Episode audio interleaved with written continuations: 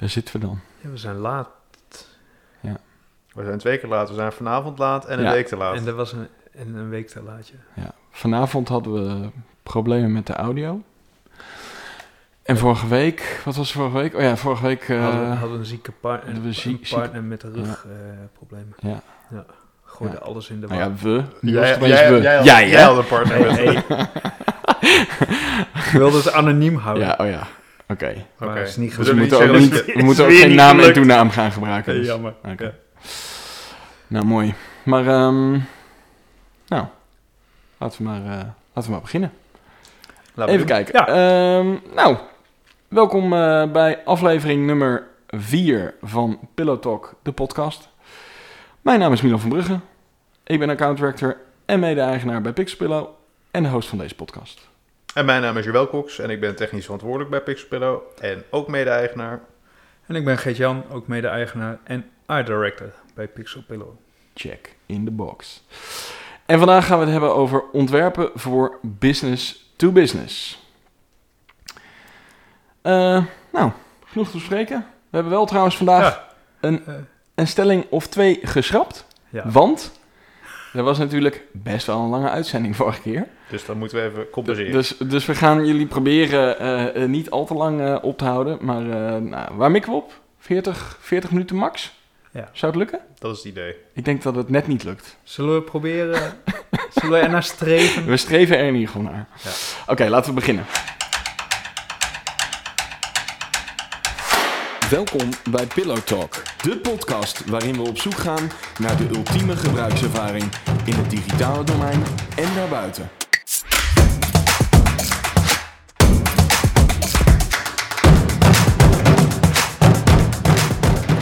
Wij zijn een bureau dat zich dagelijks bezighoudt met het ontwerpen van geweldige gebruikservaringen. En daarom hebben we een fascinatie voor de vraag: wat is de ultieme gebruikservaring? De gangbare naam voor een gebruikservaring is nog steeds in ons jargon user experience, oftewel UX. En elke podcast beginnen we met de UX fuck-up van de week. En wij kregen van een collega een geweldig Een- voorbeeld Een aangedragen. ingezonde... een ingezonden voorbeeld Ingezonde fuck-up. van onze eh, zeer gewaardeerde collega Arjen de Kale Kletser Blokzeil. Mooi. We krijgen nu geen inzendingen meer hierna. sorry, sorry Arjen. en, en sorry podcast dat ik het nu even verpest. Eh, nee, maar het was wel eh, oprecht wel een, een, een interessant voorbeeld. Ehm, wat, eh, wat had hij ook weer? Hij had een Otrium, wat had hij een website? Ja, Ultrium. Ja, een, was webshop. Ja? ja, designer outlet noemen ze het volgens mij. En het idee was dat eh, hij, Arjen die wilde een broek bestellen. Oh ja. En idee is natuurlijk altijd dat volgens een, nou ja, een bepaalde formatering de, de, de breedte en de lengtemaat eh, wordt weergegeven. Mhm. Maar die bleek bij Otrium gewoon compleet andersom te staan. Dus op de eh, detailpagina van het product stond eigenlijk ten opzichte van eh, de normale Oh ja. volgorde. En nu ik erover nadenk, weet ik even niet wat de Wat is normaal? Ja, volgens mij- Breedte lengte? Een breedte Ja, lengte. toch? Ja, en, en dat stond... Oh ja, dat was het. Arjen zei dat bij de, bij de filters... Dus hij ging het product ging die, ging die opzoeken. Hij ging gewoon broeken zoeken. En die, eh, nou, die ga je dan aan de linkerkant... ga je maat 32 slash 34... eh, ga je dan eh, zoeken. Eh, dus dat deed hij ook. En dan kwam hij op een broek. En vervolgens op de vervolgpagina, op de detailpagina... stond dus in de drop-down waar je moest kiezen... welke maat je dan daadwerkelijk wilde gaan bestellen... stond het precies andersom. Althans, daar stond ook 32, 34... maar daar was het dus opeens omgedraaid. Toen had Arjen opeens een hele brede taille voor, Ja. Ja. daarvoor. Ja. En, en hoogwater. En dat komt niet, en dat komt niet door alle bakjes kip curry eh, die er hier doorheen gaan uh, tijdens Nee, de zeker niet. spullen. Ik zag Arjen vandaag nog eh, gewoon sla Ja, met komkommer op. Ja. Dus. dus daar kan het niet aan liggen. Ehm, maar, wat ik me dan afvraag... Daar moeten ze toch doorlopend klachten over krijgen. ja, wat zou je zeggen? Dat verbaasde me nou, zo. nou, dat kan toch niet anders? Dat Arjen had toch... wel contact gezocht met de klantenservice, eh, zover ik begrepen had. En die, die, die voelde ergens een beetje aan de reactie dat dit al eerder was voorgekomen bij mensen. Het was een... eh, Het was goedkoper om met, een... eh, met text expander een standaard eh, antwoord Ja. reaguursel. Oké. En het, nou ja, volgens mij had hij ook een beetje het idee dat het misschien goedkoper was om mensen, mensen een soort Ja, couponcodes te gaan uitdelen voor een paar euro korting of gratis verzending dan dit ergens in het systeem te fixen. Dat, ja, dat, en ik had zelf, want ik heb natuurlijk die site ook even bekeken, maar wat mij vooral opviel was dat ehm, ik, het, zou- het, het, het zou natuurlijk kunnen dat, het gewoon een, dat ze gewoon hun content bij elkaar verzamelen van een heleboel verschillende webshops. Weet ik niet zeker hoor, maar zo zag het er wel een beetje uit. Want ze hadden namelijk van heel veel verschillende eh, eh, combinaties van maten hadden ze ook verschillende weergaven in filters. Dus Ja. er waren ook verschillende noteringen volgens mij in filters. Dus ik kan me ook voorstellen dat ze gewoon eh, op de detailpagina in, het, in hun eigen formatering het hebben weergegeven. En dat die filters gewoon op basis van andere webshops bijvoorbeeld zijn. En dat ze het daarom niet gelijk kunnen trekken. Maar Otrium, mochten jullie luisteren, het is niet heel gebruiksvriendelijk. Dus probeer het alsjeblieft voor Arjen te fixen. Maar kun je het, eh, kun je het zien? Nog, nog één klein ding. Als je 32, 34 moet Ja, hebben, kan je eh, het zien? Nou ja, ik dacht wel dat het. Dat je, je kan het volgens mij. Ja, je kan het zien. Want op de detailpagina staat er in de dropdown. Eigenlijk is Arjen gewoon. Oké. Eh, er staat er in de dropdown. Eh, eh, eh, W32/L34. ja, precies. dus je kan het in principe wel zien, maar het is niet Handig heel is anders. handig. Dus het moraal van het verhaal, make- niet halverwege je formatering wijzigen. Nee. Nee. Dat lijkt me heel duidelijk. Oké. Nou, eh, zoals elke week weer de oproep. En dit keer werkte die dus, want Arjen stuurde hem in. Dus volgende week verwachten we Ja. weer een nieuwe vakhap van Ja. een van onze trouwe Zou- luisteraars. zou heel fijn zijn. Stuur dat zeker in. En ook als je een geweldige... Want het hoeft niet altijd eh, een fuck-up te zijn. Het mag ook eh, een, een, Warme douche. een UX-win of warme douche zijn. Eh, heb je iets voor ons? Een goed voorbeeld? Stuur dat dan naar pillowtalk.pixelpillow.nl En vergeet ons natuurlijk niet te volgen op Instagram. Want daar plaatsen we ook elke week de aankondiging. Tenzij we een week te laat zijn. Dan komt die later. Maar als je plaatsen we nog steeds... dan plaatsen we nog steeds, maar dan later. Dan kun je volgen op Pillowtalk, de podcast.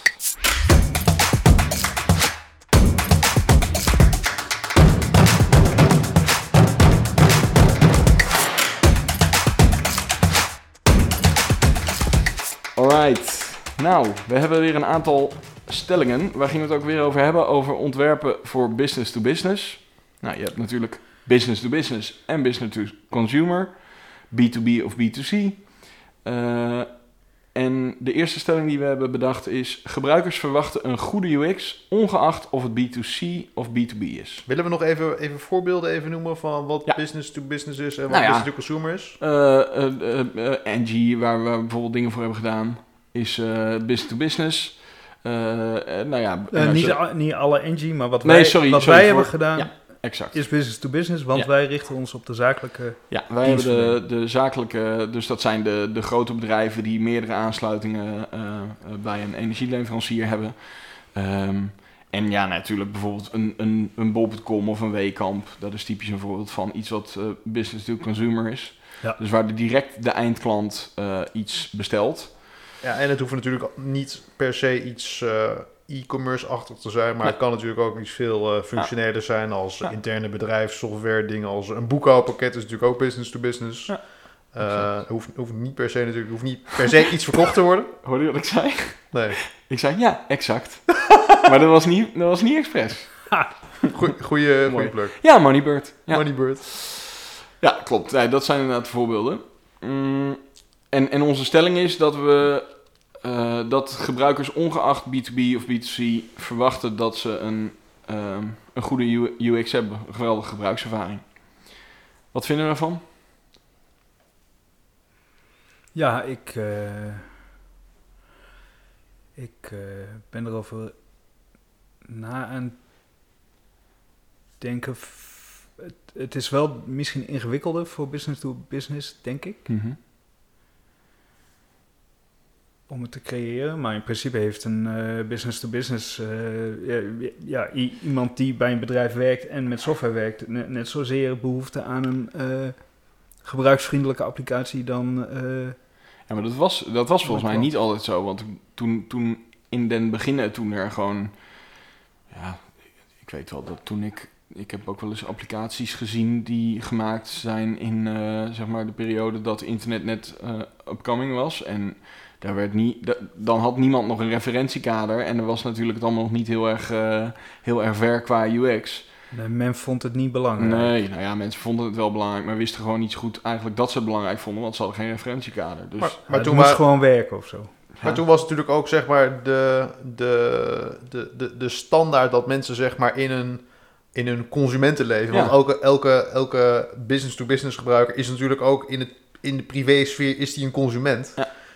Bedoel, de, de, het niveau is natuurlijk ook veel hoger vaak in een business-to-consumer omgeving. En wanneer mensen, nou ja, dat zijn, maar op een ander moment zijn ze, eh, zitten ze in een business-to-business rol. Dus op een gegeven moment zal ook de eh, verwachten mensen, met- waarom is het nou allemaal zo makkelijk als ik een vaatwasser wil bestellen op Coolblue? En waarom is het nou zo ontiegelijk moeilijk om mijn eh, salarisadministratie in die eh, rotinterface zeg maar in te voeren? Ik noem Ja. maar even wat. Ja, dat, is natuurlijk dat is wat het is.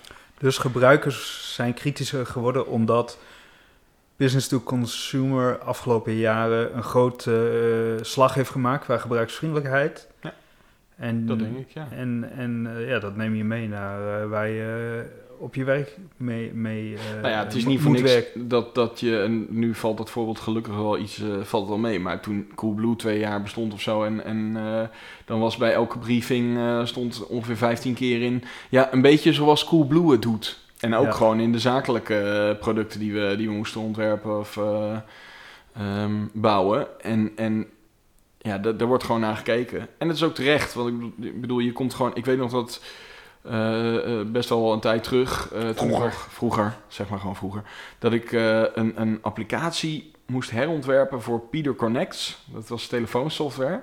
Nou jongen, dat was, wel, dat was een uitdaging. Want dat zag er potverdikke niet goed uit. En het ziet er inmiddels volgens mij een stukje beter uit. Maar holy shit, het was echt op elke...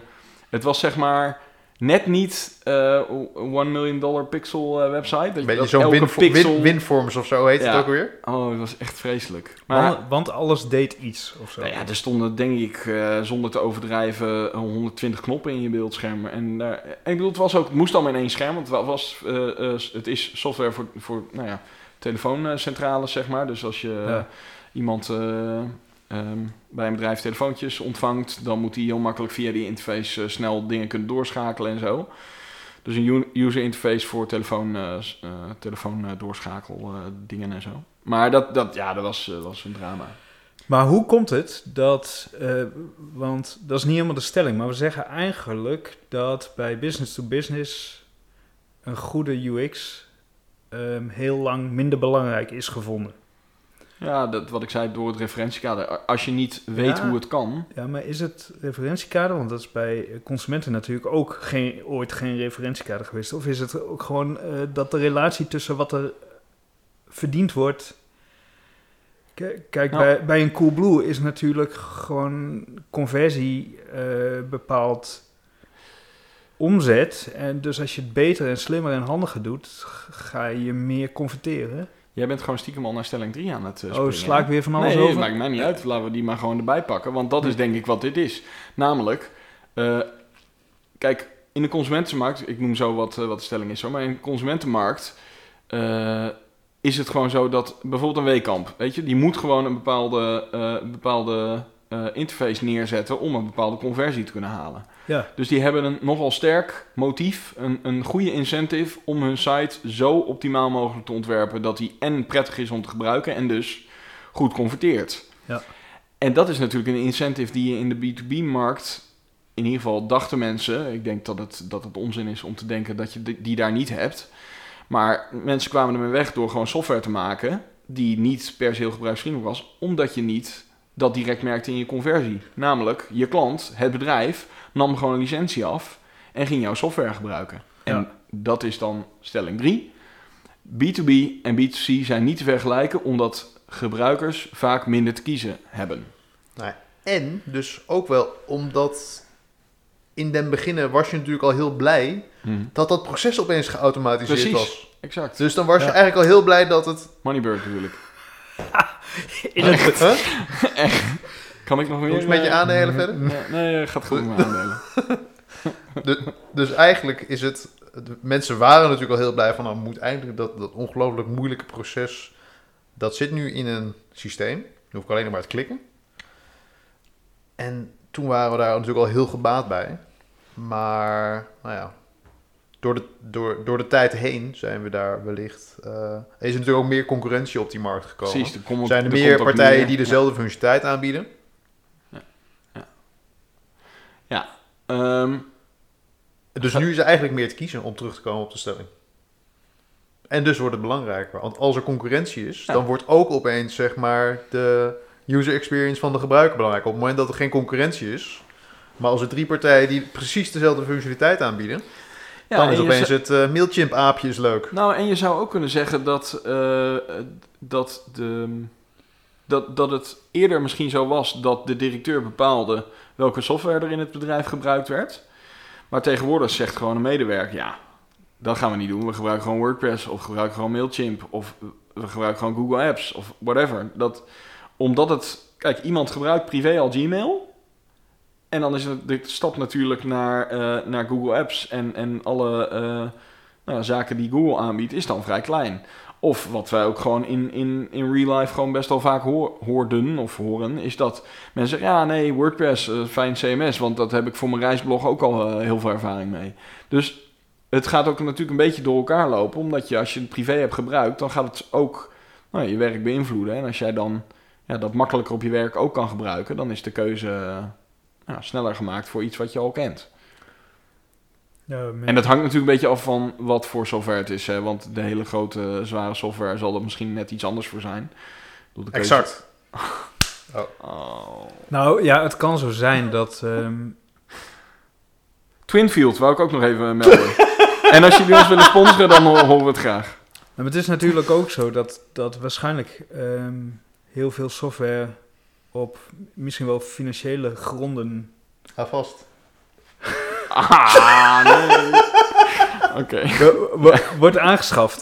Dus dat de inkoopafdeling of zo, als het Ja. om grote bedragen gaat, de Ja. inkoopafdeling misschien bepaalt wat er, eh, eh, welke licenties eh, af worden genomen. In plaats van dat, en ik weet niet of zo'n inkoopafdeling dan heel erg naar gebruiksvriendelijkheid kijkt. Ah, Nou, dat is natuurlijk een beetje afhankelijk of dat een eh KPI boxje is wat ze Ja. moeten aantikken of niet. Precies. Ja, en dan nog is dat wel een, een, een moeilijk smart te maken boxje. Maar denk, denken we dat dat altijd zo blijft? Want dat vind ik dan eigenlijk het meest interessante. Of is het de moeite waard om je heel erg te focussen op user experience, omdat in de toekomst eh, dat gewoon nog, nog een... Nu, nu is er nog, zijn er nog bepaalde eh, dingen die gewoon echt vooral op misschien op, een, eh, nou ja, op het financiële plaatje gekozen worden. En dat de interface er dan misschien wat minder fijn uitziet. exact. Is eh, dan misschien niet zo belangrijk. Maar gaat dat in de toekomst veranderen? Worden keuzes dan meer bepaald door of het een goede UX is? Of is dit wel een beetje zover als dat we daarmee gaan Ik, komen? ik denk misschien wat we net onderstreepten over bepaalde software die een beetje ja, bottom-up, zeg maar, een organisatie binnencijpelt. Ik bedoel maar zoals zo'n Mailchimp Mhm. of eh, dat je zegt, van, nou, ik wil graag met eh, software pakket X draaien, wat dan binnen een afdeling draait. Maar ik denk dat het voor echt... eh, dat- er, dat er wel iemand zeg maar, in het hoger management moet rondlopen die daar de gebruikservaring zeg maar, borgt. Als die daar niet zit, dan wordt het denk ik wel heel moeilijk. Ik bedoel, er zal wel, het basisniveau zal natuurlijk steeds verder eh, ja, opschuiven, in positieve zin. Maar om nou te zeggen dat echt de hele integrale bedrijfsprocessen via het meest, het beste, eh, het, Ja. het beste vanuit een gebruikservaring, zeg maar, perspectief daar doorheen zullen lopen. Ja, dat denk toch niet dat dat eh, eh, ooit de, Te- de boventoon gaat voeren. Ja, te- tenzij. ehm, IBM heeft toch nu dat design thinking helemaal geïntegreerd in zijn ontwerpprocessen. De, tenzij er eh, misschien hard gemaakt kan worden wat de. Wat dat boxje is wat aangevinkt moet worden. De, de, de, als bijvoorbeeld ooit is, ehm, is bedacht dat. Of misschien als je onderzoek doet en je rekent uit van. Nou, als ons personeel eh, een bepaalde handeling zoveel sneller doet. dan levert dat in een jaar met Mhm. zoveel personeelsleden zoveel op. Klaar. Ah, er zijn, ik weet Toch? Ik weet even niet meer precies, eh, volgens mij, eh, nou ja, er is, ik, heb, ik heb laatst een onderzoek gezien van, over eh, dat, dat goede UX echt wel. eh, eh, dat er een soort trend te zien is dat bepaalde bedrijven die daar hoog op inzetten, dat die. dat dat terug te zien is in hun, in inkomsten, zeg maar, in hun omzet. Maar ik denk wel dat het zo is dat er een soort. dat misschien de, het basisniveau wel zal verplaatsen. Dus dat het elke keer wat. wat maar dat inderdaad. ehm, ja, de, de, de, de, de fancy start-up eh, eh, sausjes die je over software ziet, dat dat niet per se morgen of over eh, een paar jaar de standaard is op, op, op SA, SAP of dat soort grote software jongens, zeg maar, die gaan dat. Ja, ik, ik, ik denk niet dat er een noodzaak voor is, want daar zit gewoon. Ja, zij zijn volgens mij nog redelijk. ehm, hoe zeg je dat nou? Ja, de, de speler die gewoon daar domineert. Ja, dan, dan is de urgentie om dat helemaal eh, die UX eh, te upgraden naar iets waarvan wij zouden zeggen dat is een goede UX. Ja, is dan misschien nu nog niet noodzakelijk. Maar goed, aan de andere kant, als ik mensen erover hoor praten over hoe het werkt, dan denk ik, nou, die zouden op zich daar wel eens een upgrade in kunnen gebruiken. Nou ja, en ik denk ook hoe, gro- hoe groter natuurlijk die softwarepakketten zijn, hoe moeilijker het is Ja. om daar zoiets in eh, te borgen, ook als de noodzaak er wel is. Hè. Kijk, als iets natuurlijk duizenden en één dingen kan, dan is het heel moeilijk om voor al die verschillende paden, voor al die functionaliteit dat te hebben. Maar misschien is er wel, en daar hebben we volgens mij eerder in de podcast over gehad, over die, die hele specialistische interfaces, dat dat misschien wel weer een, eh, eh, een kans is om juist over die gebruikservaring na te denken. Dus voor, eh, stel je hebt, ik noem maar even, je had het net over, over SAP als, als systeem om je volledige organisatie op te draaien. Als daar een soort specialistische interface is waarin jij eh, eh, eh, iets orders mee kan pikken, ik noem maar Mhm. even wat, Ja. dan kan je daar best een hele dunne applicatie voor bouwen waar je juist heel erg optimaliseert voor dat order pikken. Ja. En waar je juist die, die, die UX heel erg in naar voren laat komen. En dan kan je hem natuurlijk niet bouwen voor dat hele systeem, want dat is natuurlijk heel moeilijk, heel complex, heel kostbaar en je zal het nog steeds niet goed doen. Maar op het moment dat je daar hele eh, taakgerichte eh, ja, micro-applicaties voor gaat zetten die een bepaalde functionaliteit ontsluiten, dan zijn er natuurlijk een heleboel kansen om eh, te Ja, de, de stel, als je dat orderpick voorbeeld pakt, stel je schrijft of, of je maakt een soort mini-applicatie eh, specifiek voor dat orderpicken op, zeg maar, eh, tabletformaat of zo, wat, wat dan op een, een of andere heftruck of zo Mhm. eh, zit. Dat ding, dat maak je heel gebruiksvriendelijk. En die praat weer met de achterliggende SAP. Ja, en, nu, en nu kan dat volgens mij wel standaard vanuit SAP, SAP zelf. Maar dan is het een een of andere gedrocht van een formulier wat je moet invullen of zo. Dus dat Ja, is wat, natuurlijk... je, wat, wat je natuurlijk niet gaat lukken, zeg maar, Nee. als je je werkhandschoenen aan hebt Nee. en eh, je bent eh, net iets heel Nee. zwaars aan het tillen, dan moet je je handschoenen uit. Ik noem maar even wat. Hè. Hey, ehm ik zit even te denken, want we hebben nu twee stellingen behandeld. Eh, kunnen we al bepaalde conclusies trekken aan... Is B2B, laten we even met stelling 3 waar we nu mee bezig waren beginnen. Is B2B, B2C te vergelijken? Ik denk dat er wel raakvlakken in zitten en dat het overlap groter is geworden in de afgelopen jaren. Ja. Maar dat er nog wel, waar we het net over hadden, voor de echt grotere pakketten, dat het niet reëel is om te denken dat dat hetzelfde werkt als business to cons- consumer. Nee, Dat is denk een, een andere mijn- wereld. ja. en, en het voelt bij mij ook wel een beetje, ja, waar, jullie- waar jullie het over hebben, als een soort mammoetankers die niet zo heel makkelijk van, van Ja. koers te veranderen zijn. Ja. Dat is veel legacy, denk ik. Maar goed, ik bedoel, het is wel, het is wel te doen. Alleen, nou, om dat voorbeeld van Engie nog even aan te halen, daar, daar is het wel zo dat een, een enorm uitgebreid Excel-sheet eh, toch, toch in een mooie interface is gegoten.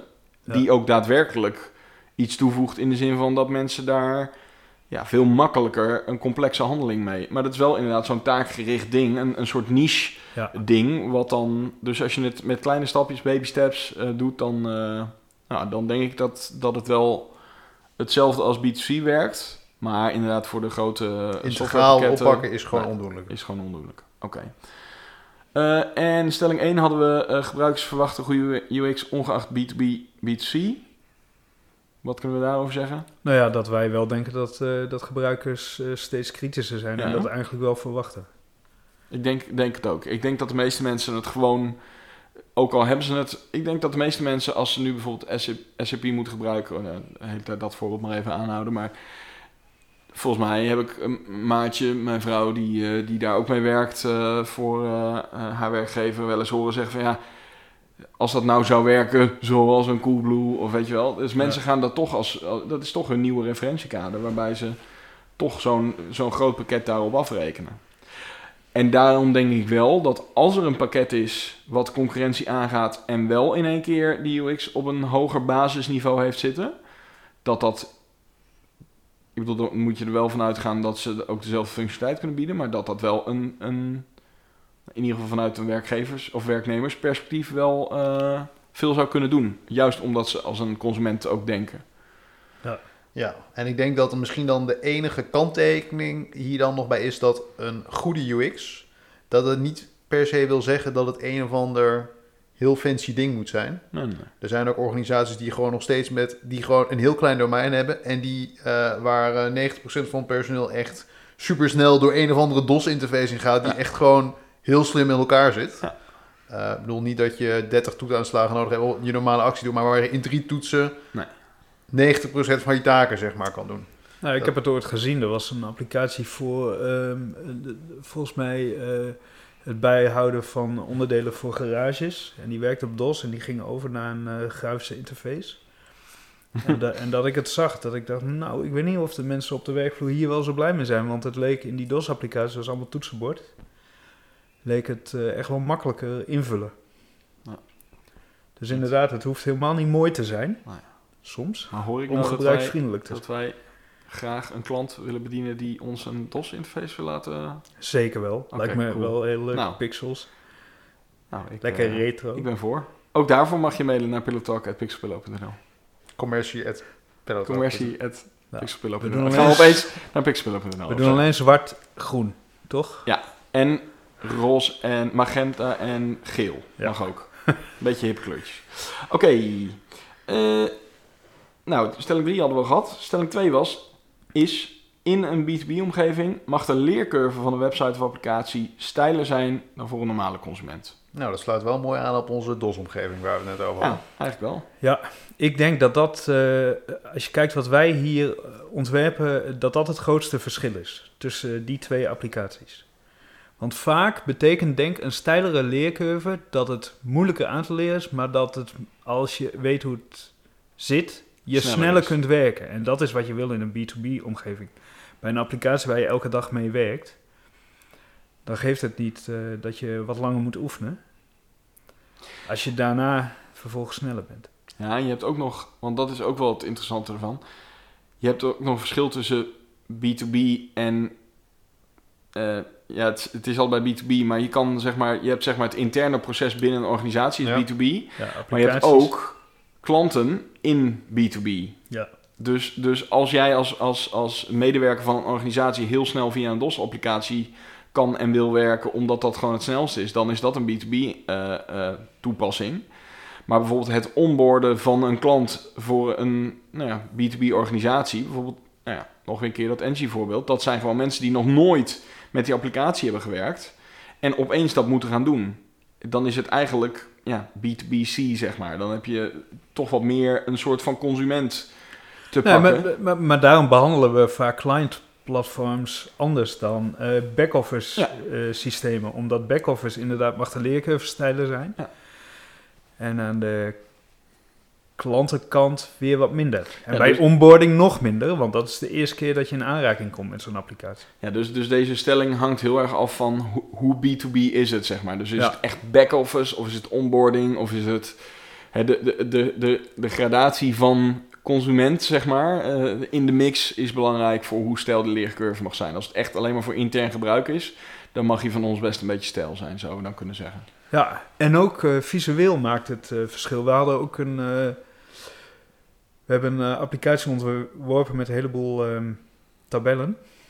En dan merkte je ook dat voor de, de back-office applicatie de rijen veel dichter op elkaar moesten. Omdat de mensen die er elke dag mee werkten, wilden Van gewoon. Vinkel eh, bedoel je? Ja, die wilden Ja. meer eh, rijen data in, in één scherm kunnen Ja. zien. En dan maar wat minder mooi. Ja. Dat, dat was niet zo interessant. Terwijl de eh, client-applicatie ga je dan wat ruimer opzetten, zodat het wat overzichtelijker wordt. Dus ehm, ja, daar, daar zit ook nog eh, verschil in. Ja. Ik, maar ik denk wel dat er misschien een. eh, in, ter ver- in vergelijking met wat er dan. eh, ja, in, in oudere softwarepakketten. dat het nu wel steeds belangrijker is. Ik bedoel, het mag wel voor. eh, of ja, me- meer toegespitst zijn op een power user. maar wel dat die functionaliteit. die moet wel. eh, er moet wel een, s- een zekere mate van.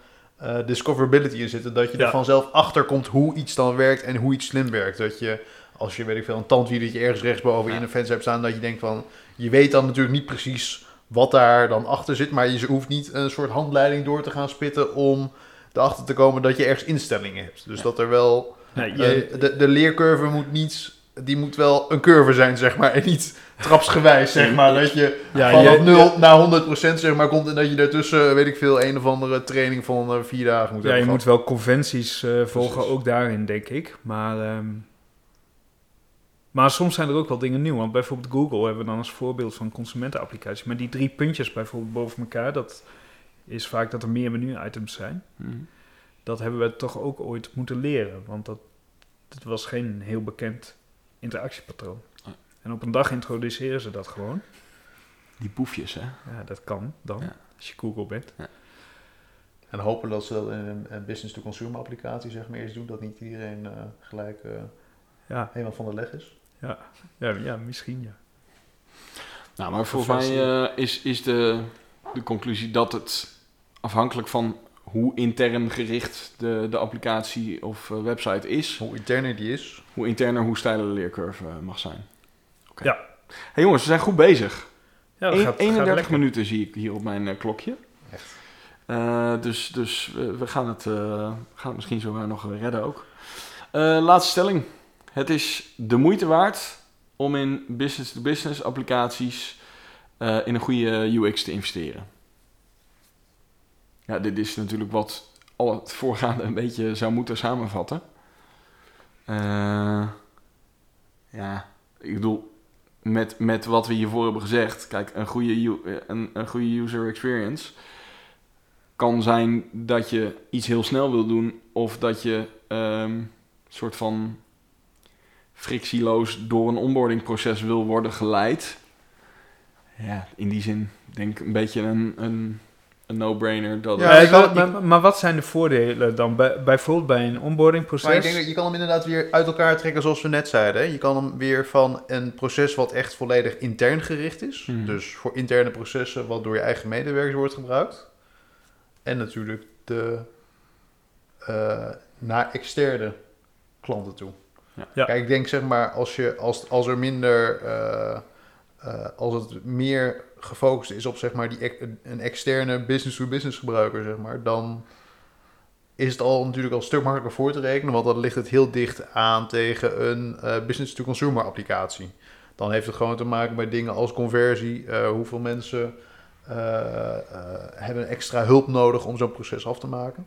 Nou, dat, dat ook vooral, ja, denk ik. Als je minder gebeld wordt, of als er minder mensen halverwege vastlopen, dan, dan, dan is dat natuurlijk al snel uit te drukken in, eh, in geld. Want dan, dan, dan kost het gewoon geld om dat te fixen. En dan is het de moeite om daarvoor, daarin te investeren. Ja, en, en dan is het inderdaad sowieso is het interessant dat een goede eh, user eh, experience of interface is, is inderdaad niet hetgene wat er het beste uitziet of het meeste nou ja, on-brand is. Moet altijd denk ik wel een beetje on-brand zijn, maar als je als interne medewerker sneller je werk kan doen, eh, dan scheelt dat een hoop tijd en levert het aan die kant geld op. En daarom is het de investering een investering waard, ja, wat die dan precies moet zijn. En aan de voorkant, als je meer conversie, eh, meer, meer eh, eh, business binnenhaalt door een interface. Maar dat zijn dan andere eh, aandachtsgebieden waar die interface, eh, wat de goede interface definieert, Ja. zeg maar. Ja, en ik denk voor die, voor die interne applicatie zijn er ook een... Kijk, het is niet zo makkelijk voor te rekenen. Natuurlijk Mhm. zoals met die meer extern gerichte applicaties. Maar je met het denken als het aantal fouten dat gemaakt wordt. De training die noodzakelijk is. De tijd die mensen eh, nodig hebben om een taak te volbrengen. Ik heb wel eens een keer bij, eh, bij mijn vader gezien hoe die een bepaalde case moet gaan aanmaken in, eh, in Salesforce. Ja. Holy fuck zeg. Daar Ik heb moet, je, een- moet, je, moet, je, moet je, daar moet je een eh, hogere wiskunde voor gestudeerd hebben. Dat is niet Nou, normaal. of engelen geduld voor hebben. Want ik heb ook wel eens... Ik heb het idee dat ik dat vorige al een keer heb gebruikt. Maar ik gooi er gewoon lekker nog een keer in. Dynalogic. Mooi bedrijf. Topbedrijf. Maar eh, die hadden... Die leveren volgens mij voor Coolblue onder andere ook spullen uit. En die hadden volgens mij een wasmachine bij mij geleverd. En die gast kwam aan met een tablet. En hij wilde mij eigenlijk maar één vraag stellen. Maar om die ene vraag te kunnen stellen, moest hij eerst door twintig andere vragen heen. waar die waar die van alles moest aanvinken en het was traag. En ik denk oprecht dat we wel, het voelde in ieder geval vijf minuten. Nou, dat het drie minuten zijn geweest. En weet je, op een, op een dag waar zo'n jongen eh, twintig eh, wasmachines moet plaatsen, vind ik eh, drie tot vijf minuten per, per, per, per levering, vind ik best veel. Dat is heel veel. Ja. Dus als je dat, ik, bedoel, ik zei ook tegen die jongen, maar je kan toch beter zeggen dat je gewoon standaard dit doet en als het anders is, dan al die vragen gaat stellen. Ja, ja, daar was hij het wel mee eens. Ja. Maar ja, zo Maar werkt ja, het daar had hij niet echt invloed Daar op. had hij Nee. niet echt invloed op. Dus, eh, Nee. dus dat was wel heel komisch. dus maar jij ja, hebt Dynalogic daarna gebeld. nou, eh, nee, ik hoop nog steeds dat ze eh, nu gaan reageren. Commercie Maar- Maar ik vind verder Maar dan komen we op een ander Oh, puntje. En dat is eh, frustratie. Dat zijn er wat, wat Ja. min- minder, minder hard te maken. Maar werk, ding- iets simpels als werkplezier. Nou ja. Gewoon dat je je niet de hele dag irriteert aan de applicatie waar je mee werkt. En je zou kunnen zeggen dat werkplezier wordt natu- natuurlijk steeds belangrijker. Ik bedoel, eh, Ja. ehm, als je zondag een bepaald artikel op Frank Watching leest over 9 tot 5 mentaliteit, dan wordt er ook nog wel wat over verteld. Hint, hint. Eh, maar dat is wel serieus. Ik bedoel, bij ons, kijk naar ons, cultuur, werkgeluk is super belangrijk omdat dat een belangrijke reden voor mensen is om bij een bepaald bedrijf te werken. Nou snap ik dat dat misschien in een productieomgeving nog iets anders werkt eh, eh, en nog iets minder relevant is dan in de, de, de, de IT- en mediahoek. maar dat, dat, dat gaat gewoon steeds belangrijker worden. Eh, dus dan is dat wel heel belangrijk. En dan kun je daar ook denk ik niet meer omheen. eh, ja, dat, je daar, eh, dat je ervoor moet zorgen dat mensen gelukkig blijven. Ja. Ja. En, en ik denk wat je natuurlijk ook heel vaak ziet in grotere organisaties, dat eh, de introductie van zo'n softwaresysteem gaat natuurlijk ook vaak gepaard met een verandering in de organisatie. Want ik Hmm. bedoel, zo'n proces verandert niet zomaar op zich. Dus het is al een periode waarschijnlijk dat mensen al volledig, zeg maar, redelijk gestrest zijn dat er van alles verandert. En dan krijg je ook nog een keer zo'n stuk ruksoftware waar je dan mee moet werken. Ja. Dan, is het, dan, dan zijn Ja. de rapen toch gaar, zeg maar. Als je dat dan ook nog erbij krijgt, Ja. dan wordt je hele, je hele werkproces wordt over de kop gegooid. Omdat dat pakket waarschijnlijk het net iets anders doet dan zoals jullie het altijd intern gedaan hebben. Ja. En dan werkt dat ook nog een keer gewoon slecht. Ja. Dan is het wel en en en. Maar dat vind, dat, nu komen we op nog wel een interessant dingetje. Staat er niet tussen als stelling. Maar, Oh, eh, Gert-Jan. Echt, hadden, nee, hadden maar we gaan echt- het wel halen. We hebben nog, nou, we je hebben nog twee minuten. Nee, maar maar, maar ehm, No pressure. Misschien kun je wel dingen verbeteren. En dat mensen toch eh, gefrustreerd zijn omdat het anders wordt. Ja, dat is... Dat Dus als je het hebt over leercurve, dan hebben ze een hele lange leercurve gehad. Maar als ze het dan eenmaal snappen, dan eh, kunnen ze ermee lezen en schrijven. En dan komt er een UX-designer langs en die denkt, nou, dat is niet handig. Gaan we helemaal anders doen. en, en dan kan dat ook nog wel aardig wat frustratie. Ja, eh, maar zoals je, al, op- zoals je al net al zei, da- dan wordt toch alles anders. Dus dan... Als Ja, je dan precies. UX Kan dat er ook nog veranderen, wel bij, Dan kan dat er ook nog dus wel je bij. moet het gewoon op het goede moment Je doen. moet het op een goed moment doen. Timing is everything. Ja. Mooi. Oké. Was ik even bang dat we toch weer ruim over Ja. de 40 minuten zouden gaan. Maar, Maar we hebben vakkundig even- de kop ingedrukt. Even, even... Ik vind wel... Ik vind het een goede stelling. Maar we wisten natuurlijk wel op voorhand dat hier niet het antwoord uit ging komen dat, we, dat, het, dat het een slecht idee zou zijn om te investeren in een goede UX. Hoezo niet? Had gekund, Echt. Mooi. Nee, maar ik bedoel, het, het is wel... Wij van Eh. WC Pixel. Ja. Nee, de hoogte van de investering, daar hebben we het natuurlijk niet over gehad. Maar ik bedoel, dat het steeds belangrijker wordt om daar nou ja, in te investeren. eh, dat, dat is denk ik ook voor de meeste mensen wel duidelijk. Maar ja, de hoogte van de investering hangt af van wat je precies wil bereiken. En ehm, nou ja. volgens mij eh, hebben we dat toch nog wel redelijk goed gedaan. Ik zie 39 minuten. Laten we afronden, want anders eh, halen we de 40 minuten niet. Ja. Maar ik vond, het, ik vond het wel een goed afgebakend ding Ja. om zo even te bespreken, toch? Vond ik ook. Ja. Mooi. Nou, mooi. Eh, we hebben nog zelf wel een lijst met onderwerpen, maar wij staan natuurlijk altijd open voor suggesties. Dus wil jij graag je eigen mening geven over dit onderwerp, of wil je een suggestie voor een onderwerp aandragen, dan geldt nog steeds hetzelfde e-mailadres: pillowtalk@pixelpillow.nl. En je kan ons ook nog steeds volgen op Instagram. Dat kan trouwens niet alleen als ik het elke keer zeg in de podcast, maar dat kan gewoon de hele dag. Super handig. dat is @pillowtalk de podcast. Dat was hem, jongens. Ja, dat was hem weer. Mooi. Pot dikke 39 Gelukt. minuten en 51 seconden. Dat is de eerste keer hè, dat we binnen... Weet ik niet. Ik denk dat het, Ik denk het wel. ik denk het ook. En er zit nog een stukje wat we hiervoor hadden opgenomen, wat hier ook bij deze tijd in zit. Dus we zitten echt makkelijk onder de 40 minuten. Nou, mooi. Maar dan moeten we nu wel gaan afronden, want anders gaan we alsnog overheen. Oké, ja. doe hè. Nou, we proberen de volgende keer weer eh, Al gewoon Gewoon minimaal anderhalf uur in ons normale ritme eh, podcast op te nemen. Maar eh, nou ja, het komt allemaal goed. Jongens, tot de volgende keer. Fijne avond. Daar. Dag, lieve kindertjes.